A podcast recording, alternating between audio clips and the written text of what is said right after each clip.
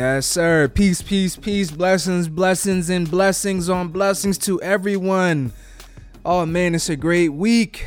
Let's wind it down, man. Woo! Welcome back, everyone, to another great edition of the Destination Limitless podcast.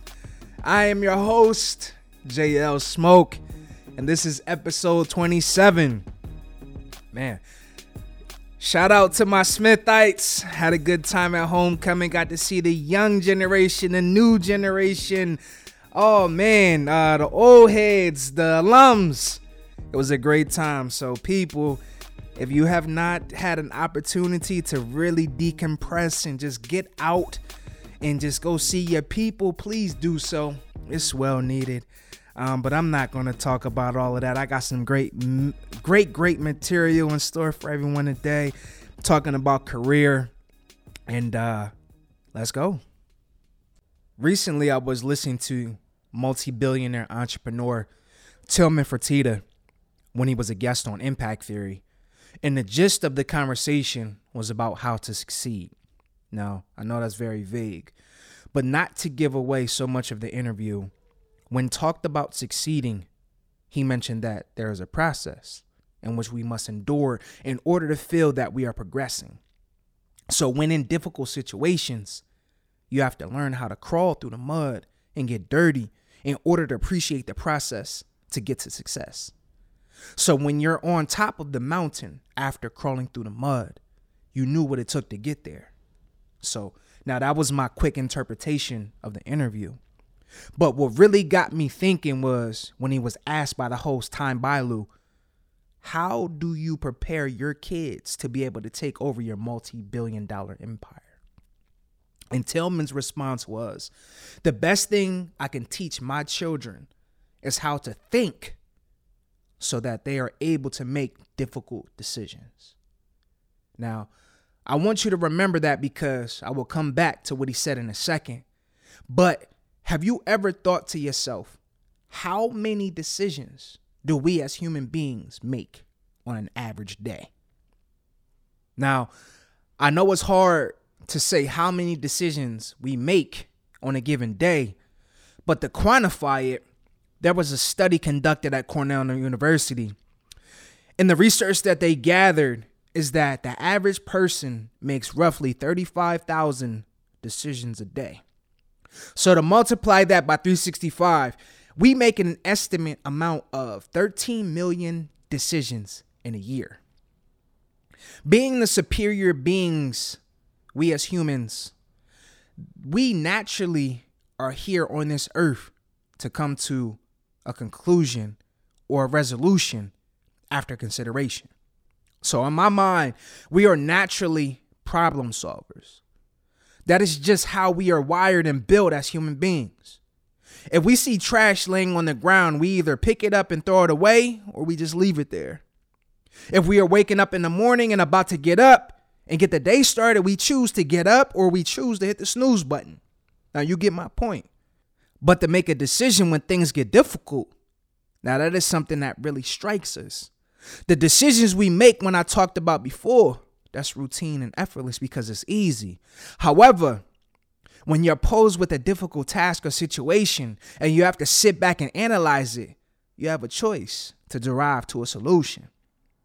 As previously stated, there are 35,000 decisions we make daily. But when tasked with difficult decisions, did you know that we often defer and ask other people for advice in order to make informed decisions regarding our lives and current situations? Now, I can say for myself, I was guilty of it because I'm stubborn and I need to get out of my own head and ask my counsel group if I'm crazy or if this person or situation is crazy and if I handled it the right way. But instinctively, I knew when I sat back and thought about it, I was making the best decision for me in a way in which I felt. So the question to you is do you feel that way about yourself? Do you feel when you are put in difficult situations that you are able to think critically by having whatever in front of you and able to make your own difficult decisions? If yes, that's great.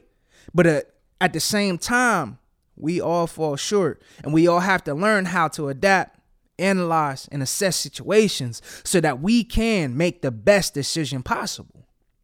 To break it down, here's a relatable scenario.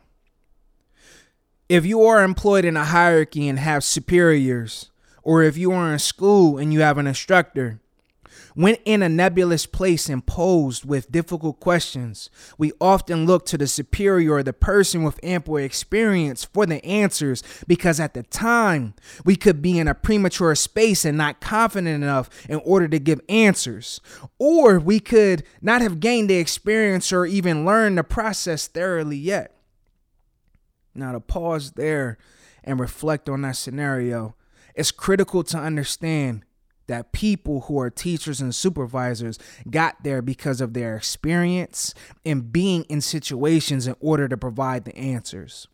So, as it relates to the teacher or the supervisor, they have been in our position before, and in time, they were able to build the knowledge base and gain the necessary experience to be able to provide the solutions.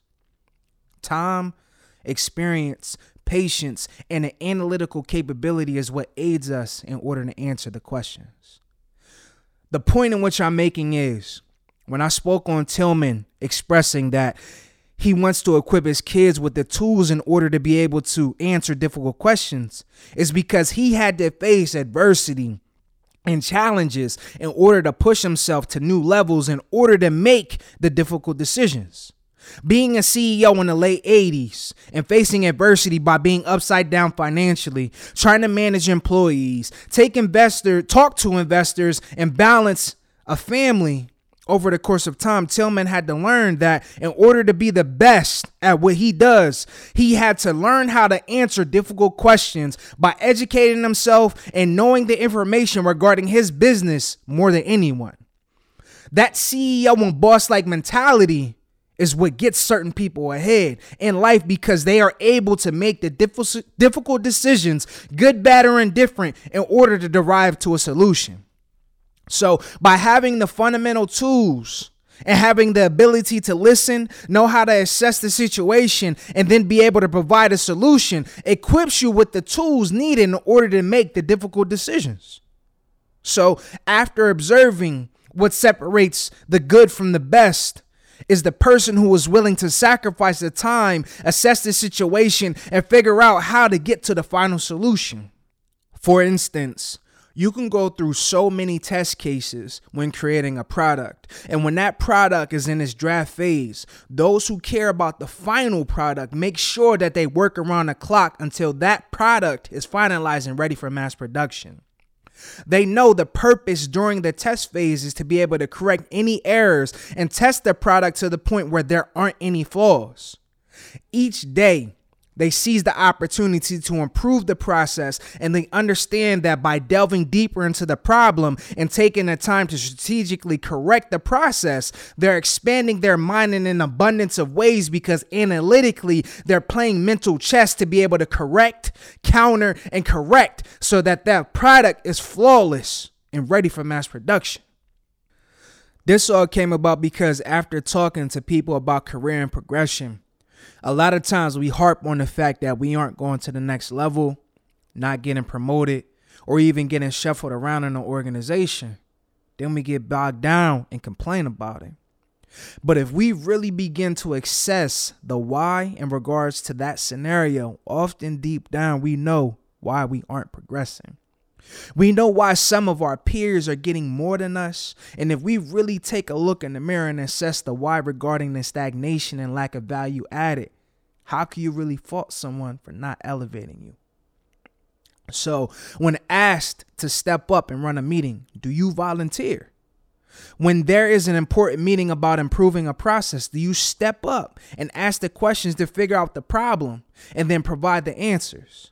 If yes, you're on your way and keep chipping away at it and building those skills. Those growing pains are going to pay off.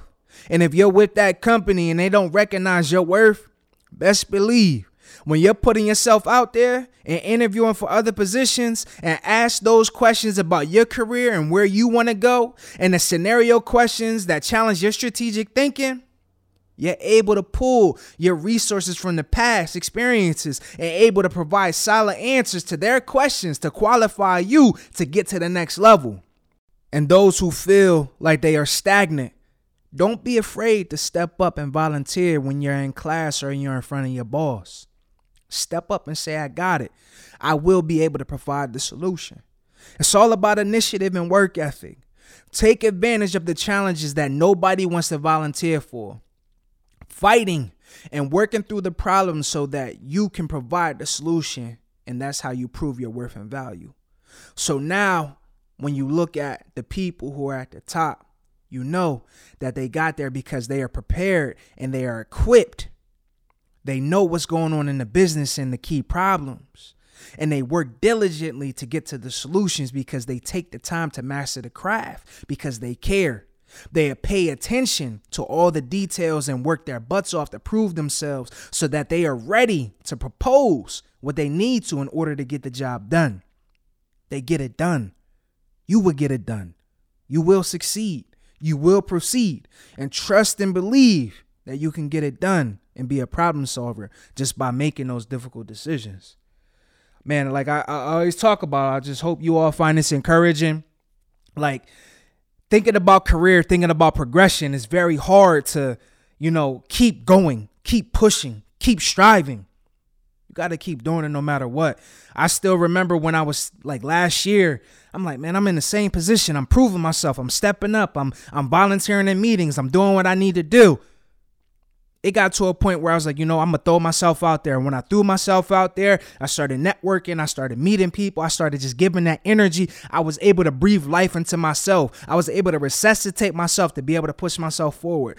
That's how I was able to get to this role. I'm so grateful by being here because I'm surrounded around great, smart people. And at times when I get frustrated, I know that I gotta work through things and situations in order to propel and push myself forward.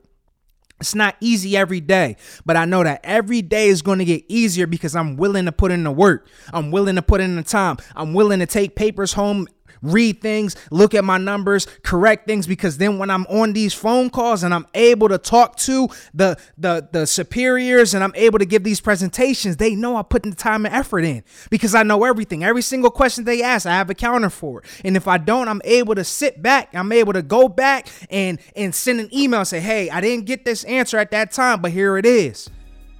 So be encouraged. Stay strong. Step up, keep doing you. I hope my story is encouraging. I hope this material was great for you all. Man, let's keep it going. Let's keep on elevating. I want to hear about the CEO talk. I want to hear about that boss talk. I want to hear about how people are doing what they got to do because that's what it is. Keep going, baby. You're on your destination to limitless.